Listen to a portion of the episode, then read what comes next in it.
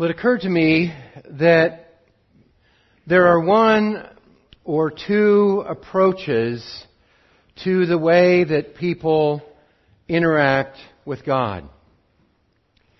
And that has come across really pretty clearly in two stories, one told by Jesus and one told about Jesus in the Gospel of Luke. In the Gospel of Luke, there's a story about Jesus. He was invited over to uh, the house of a Pharisee. And he sat down to dinner, and as he, they were sitting there, uh, a woman came in to Jesus, and she began to anoint his feet with ointment and uh, wiped them with her hair, and she cr- was crying, and her, her tears mixed with the ointment, and she cleaned his feet. And the, the Pharisee said, how, how can this be? If you really are the Messiah, you'll know what kind of woman that is who's touching you right now. How awful. And Jesus said, you know, when I came to, when I came into your house, you didn't wash my feet, but she has anointed my feet and is washing them with her hair. See, there were two approaches. There's the approach of the Pharisee who is in control and in charge and wants, you know, everyone to know that Jesus is on his side at his house. And then there's the woman who is broken and crying and loving Jesus for who He is. And in fact, that's exactly what Jesus drew from that. And He said, you know, let me ask you a question. There's there's someone who has been, uh, there, there are two servants who have, have had a master, and both of them owed him money, one a little, one a lot. Both were forgiven. Who do you suppose loved the master the most? And they said, well, we think the one that was forgiven the most probably loves the most. And you say, that's the way it is with this woman as well. You see, there's one of two ways you can go with this. You can be on the side of the Pharisee where, you know, you're happy, you're proud, you're satisfied that you're doing the right thing and that God is on your side. You're sort of in charge of the situation, or you can respond in faith and love to Jesus like the woman did. This is apparently important to Jesus. He told, he told his own story about this. And he said, you know, there in the temple one day, there were two men who went up to pray. Not surprisingly, he said one of them was a Pharisee. And that Pharisee began to pray, and he said, oh, God, I thank you that I'm not like these other people. Sinners and evil and even like, well, this tax collector. I fast twice a week. I do my prayers. I, I, I tithe. I do everything I'm supposed to do. And then Jesus said that there was in the back of the room with his head in his hands, a man who was broken and said, God, be merciful to me, a sinner.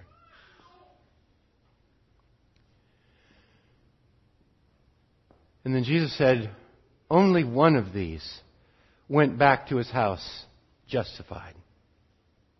You see, there, there, there are two ways to approach God. With self-righteousness, with the certainty that God is on your side, that you're super, you know, happy that you're doing the right thing and everybody ought to notice. And those other folks aren't doing the right thing. Or there's this humble, broken way that says, you know what? Be merciful to me, a sinner. And I say that because the gospel of Jesus Christ is intended for both groups. And it has a different effect on each one. In fact, in Romans, as we, uh, in fact, there's the most central discussion of the good news of Jesus, uh, points out the response that this side ought to have. And it says, all who, I mean, Romans three twenty-three is, all have sinned and fall short of the glory of God. And those who, who fall short of God's glory, they are justified by His grace as a gift Not because they're doing it right, but as a gift. Through the redemption that is in Christ Jesus, whom God put forward as a propitiation by His blood. Propitiation simply means that God's wrath is completely satisfied by the blood of Jesus, just like we have sung. To be received by faith, this was to show God's righteousness because in His divine forbearance, He passed over the former sins. It was to show His righteousness at the present time so that He might be just and the justifier of the one who has faith in Jesus. There's a call to this Pharisee to have faith in Jesus, and this is the effect that the gospel should have on him. Then what becomes of boasting? What becomes of boasting? There is no place for pride. There is no place for this person over here to say, I am thankful I am not like that one. In the gospel, Jesus Christ comes to shut down boasting because it's received by grace through faith. Of course, there is this other way to interact with God. The tax collector or the sinful woman's way of interacting with God. And I mean, I really hope there aren't very many of those here this morning, and I'm pretty sure there are a lot of those here this morning.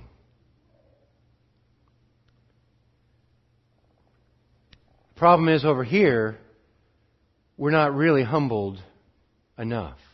We're not really brought to a place where we can, in fact, turn from our sin and turn to God. And so there's still this self-righteousness, this self-satisfaction. But the problem over here is the one that's addressed this morning in our text in Romans eight. The problem over here is it's too good to be true. It's too good to be true. It can't be that Jesus could simply pronounce, your sins are forgiven. Your sins are forgiven. It's too good to be true. Surely it's going to break down somewhere. Surely it's not going to last all the way to the end. Surely. Well, that's what he takes up in Romans chapter eight. And, and so the one, the verses that we read earlier, I want you to, to look uh, at verse thirty-one. We're going to look mostly at thirty-three and thirty-four, but this is the this is sort of the broad stroke to which you must respond this morning. What are we going to say to this? If God is for us, who can be against us?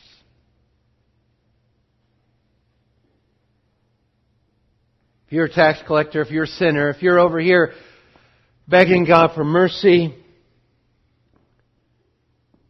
do you realize that God is for you? And if He's for you, who can be against you? In fact, He did not spare His own Son, but gave Him up for us all. How will He not also with Him graciously give us all things? He might give us some things. He might give us things that last for a little while. He might give us things that at some point will end, right? That's the way this person views it. This person views it like, you know what? I am so undeserving. If you only knew what I have done, you probably couldn't forgive all of it. You might forgive part of it, might give some things, but not all of it. That's the struggle. That's the struggle that sinners have coming to God. It's like, I'm not completely sure that this is going to take. I'm not completely sure that God is going to forgive everything. I'm not completely sure that I am actually as free as the Bible says I can be. It can't really be that good. And so he takes up this issue here in verse thirty-three by asking, who's going to bring any charge against God's elect? It's God who justifies. Who is it to condemn? Christ Jesus is the one who died. More than that, who is raised, who is at the right hand of God, who is indeed interceding for us.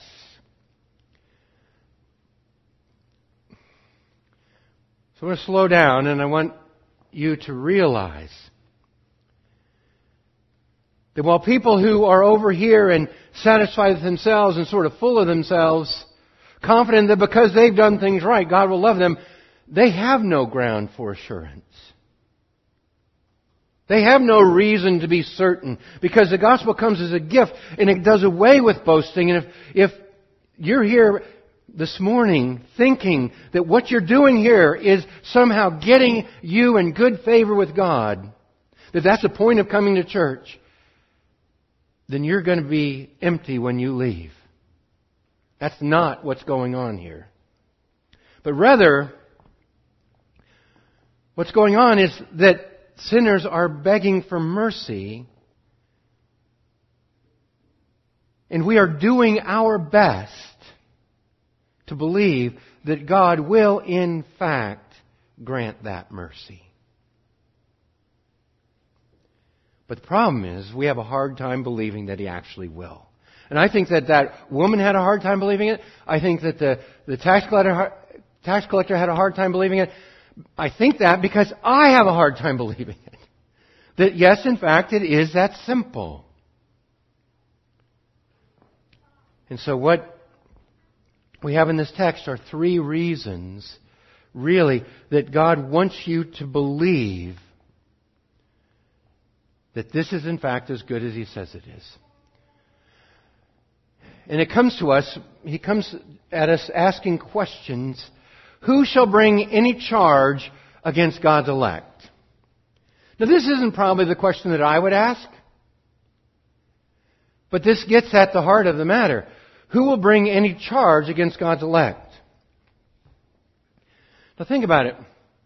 Who, who does bring charges, right? Who, who would bring a charge or an accusation against you? Well, the Scripture is clear. There's at least one person who would do that. His name is Satan. In Revelation chapter twelve, verse ten, he is called the accuser of the brethren, and we're told that he accuses us before God day and night. So there's somebody that's going to bring the charge, right? He has made that his job, to point out to God all the things that I'm doing wrong. All the times that I have that I have um, sinned against God, all the times that I have done my own thing and gone my own way, Satan is making sure that God remembers those. But Revelation also tells us that he's cast down. It also tells us that his accusations count for nothing, that he's a weenie. It tells us that, that Satan can't really do anything to you, because of the victory that Jesus has won. That's the message of Revelation. Though he will bring accusation, it will not stick. Who else can bring a charge against you? There are a lot of other people that'd be happy to do that, wouldn't they? They'd be happy to bring a charge against you that you're somehow a bigot, that somehow you're narrow-minded, that somehow you're unloving or unkind because you believe in a God who is holy and who has uh, standards of right and wrong by which He will judge people. You might not even like to say that, but that is what your Bible teaches, and you believe it, and so other people will bring a charge against you that you are somehow inferior, you're somehow wrong for believing those things.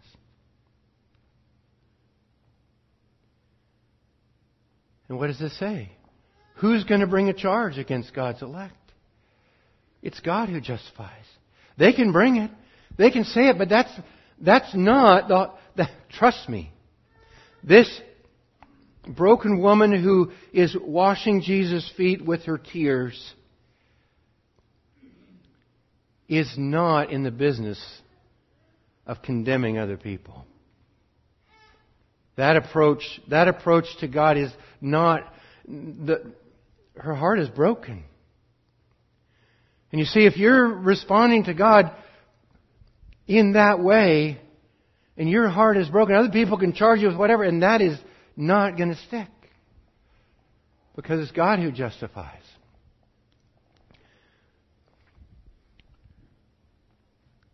There's still another who would bring a charge against you.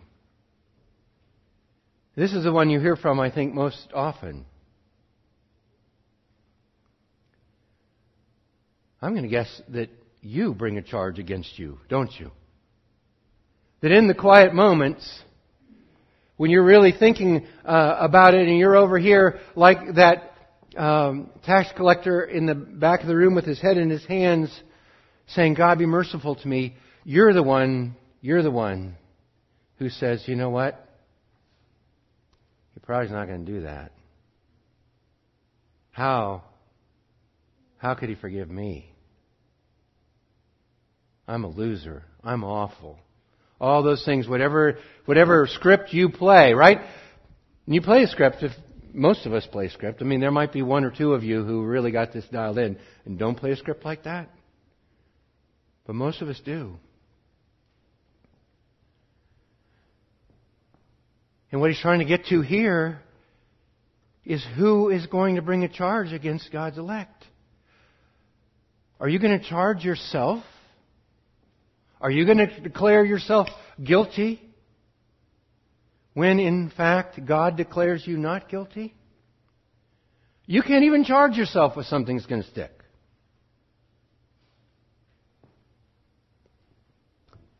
Well, there's one other person who could bring a charge. And this is the po- I think this is the point of it. Who's going to bring any charge against God's elect? It's God who justifies. God Himself could bring the charge, couldn't He? God is the one who judges the secrets of all of us. God is the one who knows your heart. God is the one who is perfectly right and perfectly good and perfectly merciful and perfectly wise and in every way knows how you deviate from perfect. And from the standard that says, be perfect as your Father in heaven is perfect, right? And that seems to be the point here, is that the omnipotent Creator, God of the universe, who could stand as your judge, decides not to. And so anybody else who is less qualified to judge, what are they going to bring? Who is going to bring any charge against God's elect? I think it's it's not insignificant that he describes his people with this term. Who shall bring any charge against God's elect? Against God's chosen ones. Against the ones whom God has pulled out Himself. See, God could, God could ask this question anyway. Who's going to bring a charge against the believers? Who's going to bring a charge against the church? Who's going to bring a charge against um, those who have trusted Jesus? He could say anything He wants. But what he says is, who's going to bring a charge against God's elect? Against the ones that God has already determined to bless and to save. It's not like God's going to change His mind, right? That, that's, that's, I think, His point. If God has already chosen, God's not going to unchoose. If God's already set His affection on somebody, why would you think He's going to change it? Especially then, when you get to the last part of the verse, and here's, here's the first reason. The reason that nobody will be successful in bringing an accusation against you or me is because God has already justified. God has made, justified means made right. God has already made you right by His Son. We read Romans three already. that said because God put Jesus forward to satisfy His wrath, everything that is wrong with you or with me, by which, about which God would judge us, all of those things are now covered and taken care of by Jesus. And God has justified us by faith. So it is important that you notice what the Scripture says, in, especially in Romans three there, what's very clear, that God justifies by faith. You must respond to this news. The news that God will make you right. He'll make you right if you trust Him to make you right. He won't make you right if you're this Pharisee over here claiming to be right on your own. That's not going to happen. But over here, begging Him for mercy, expressing your love for Him, He will make you right. He makes you right. He justifies you. Who then will bring anything against you with any success? If the judge has already declared your innocence, there's going to be nobody succeed at accusing you. And so it's God's determination to count you as right that gives you the complete security and confidence before God. In spite of all the things that you've done. In spite of all those bad decisions that still haunt you.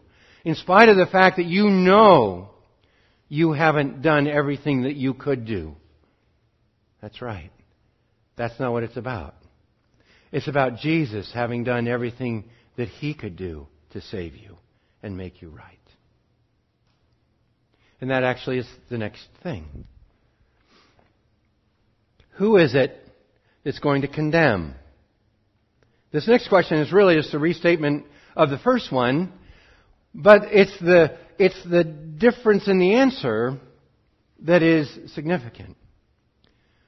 But again, I don't want you to skip by this too easily, because what happens when we skip, when we give the Sunday school answer, like that's what, okay, that's what I call it, the Sunday school answer, the one that you know you're supposed to give. That, you know, how do you have eternal life? Well, you trust Jesus, He saves you, blah, blah, blah. When you're doing that, you're missing the point. That this is real honest-to-goodness condemnation. That this is real, honest-to-goodness charge against you that could be leveled. I mean, think about it. You are right when you accuse yourself of all the things you've done. Satan is right when he points out to God and says, don't you remember what God has done?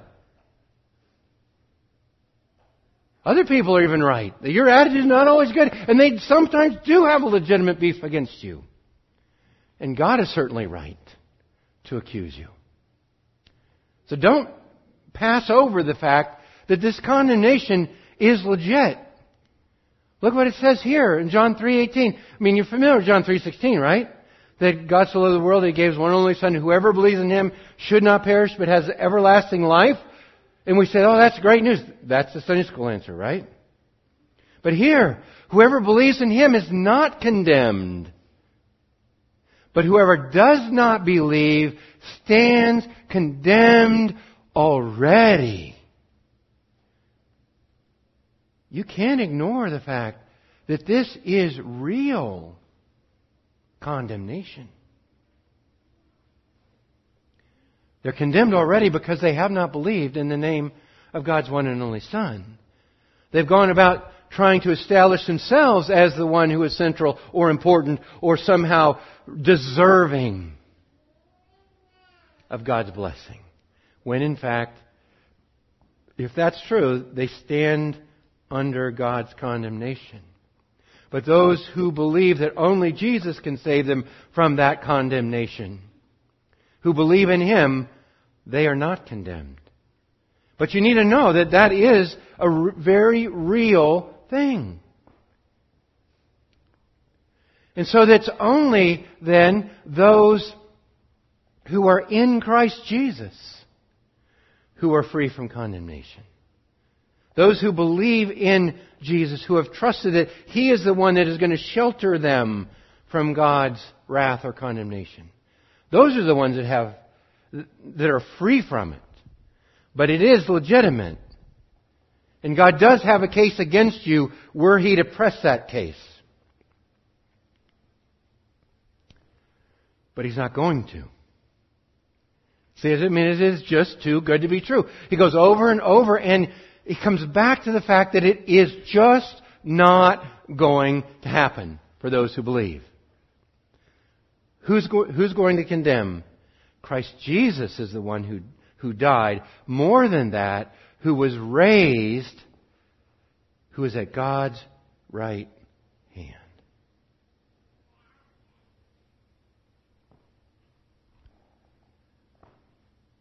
The one who perfectly satisfied God's demands. The, the one who did what you do, but did it without sin. The one who now is standing at God's right hand. He's not going to condemn. Because He was the one who died. More than that, was raised. See, God made Him who knew no sin to be sin for us, that we might be made the righteousness of God in Him. He was stricken by God and smitten by Him and afflicted. And God laid on Him the iniquity of us all. See, that's why Christ died. He didn't die because He deserved to die. He died because you deserve to die, and so do I. He died and was raised so that this woman who is crying at His feet, she can be forgiven. In fact, that's what Jesus said. Go. Your sins are forgiven. That this sinner who sits with his head in his hands and says, "Be merciful to me, a sinner." That, yes, in fact, he won't face condemnation. By admitting his sin and confessing it before God and pleading for mercy, Jesus is the one who took that sin on the cross, died for it, rose again, so that God accepted His sacrifice, His death, and completely satisfied His wrath on the cross. And raised Jesus at His right hand. That is the guarantee that there's no condemnation. None. Not a little bit. Not for now, and then God's taking it back. Nobody is going to condemn. Because God justifies, because Christ died and rose again.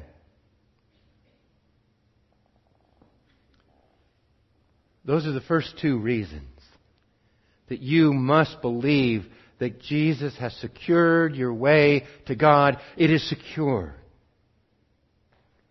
You didn't behave your way in. Not like this Pharisee over here. You didn't. You can't behave your way out. No, you will not stand under accusation or condemnation because of Christ Jesus, who died and was raised, is at the right hand of God, and in fact is interceding for you. Here's the third reason why you absolutely have to know this is secure. Jesus, the very one who would be the prosecuting attorney, is in fact the defense attorney. He is in fact pleading your case before God. It is, I mean, and now think about it. If God's going to listen to somebody,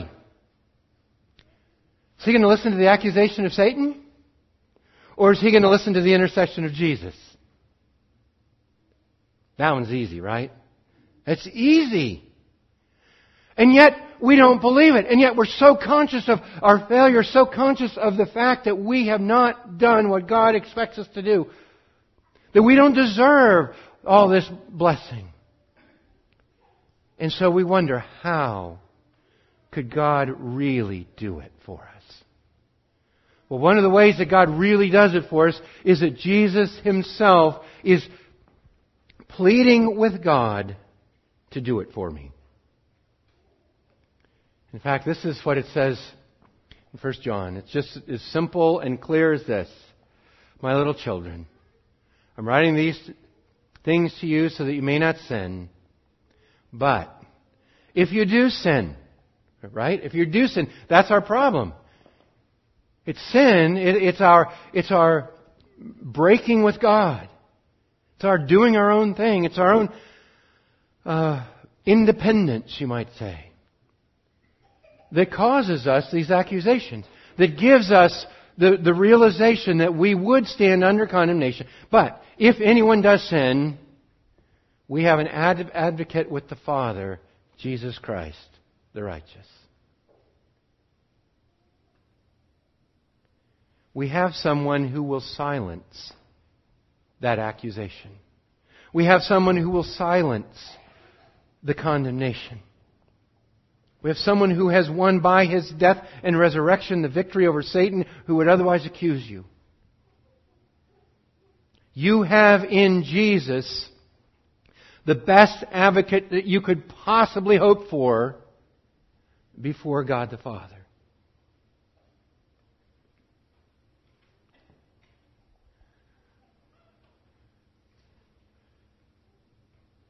So I'm just, I'm just want to stop and let that sink in. Because if, if your if your little voice is like my little voice, I'm saying you have the best advocate. You have the best intercessor. You have Jesus Christ, who died, was raised at the right hand of God. God has justified you. He will not accuse you. He will not condemn you. And if your little voice like my little voice, then yeah, but. Isn't it? But there isn't any of that left. There isn't anything like that that you have left. Whatever shred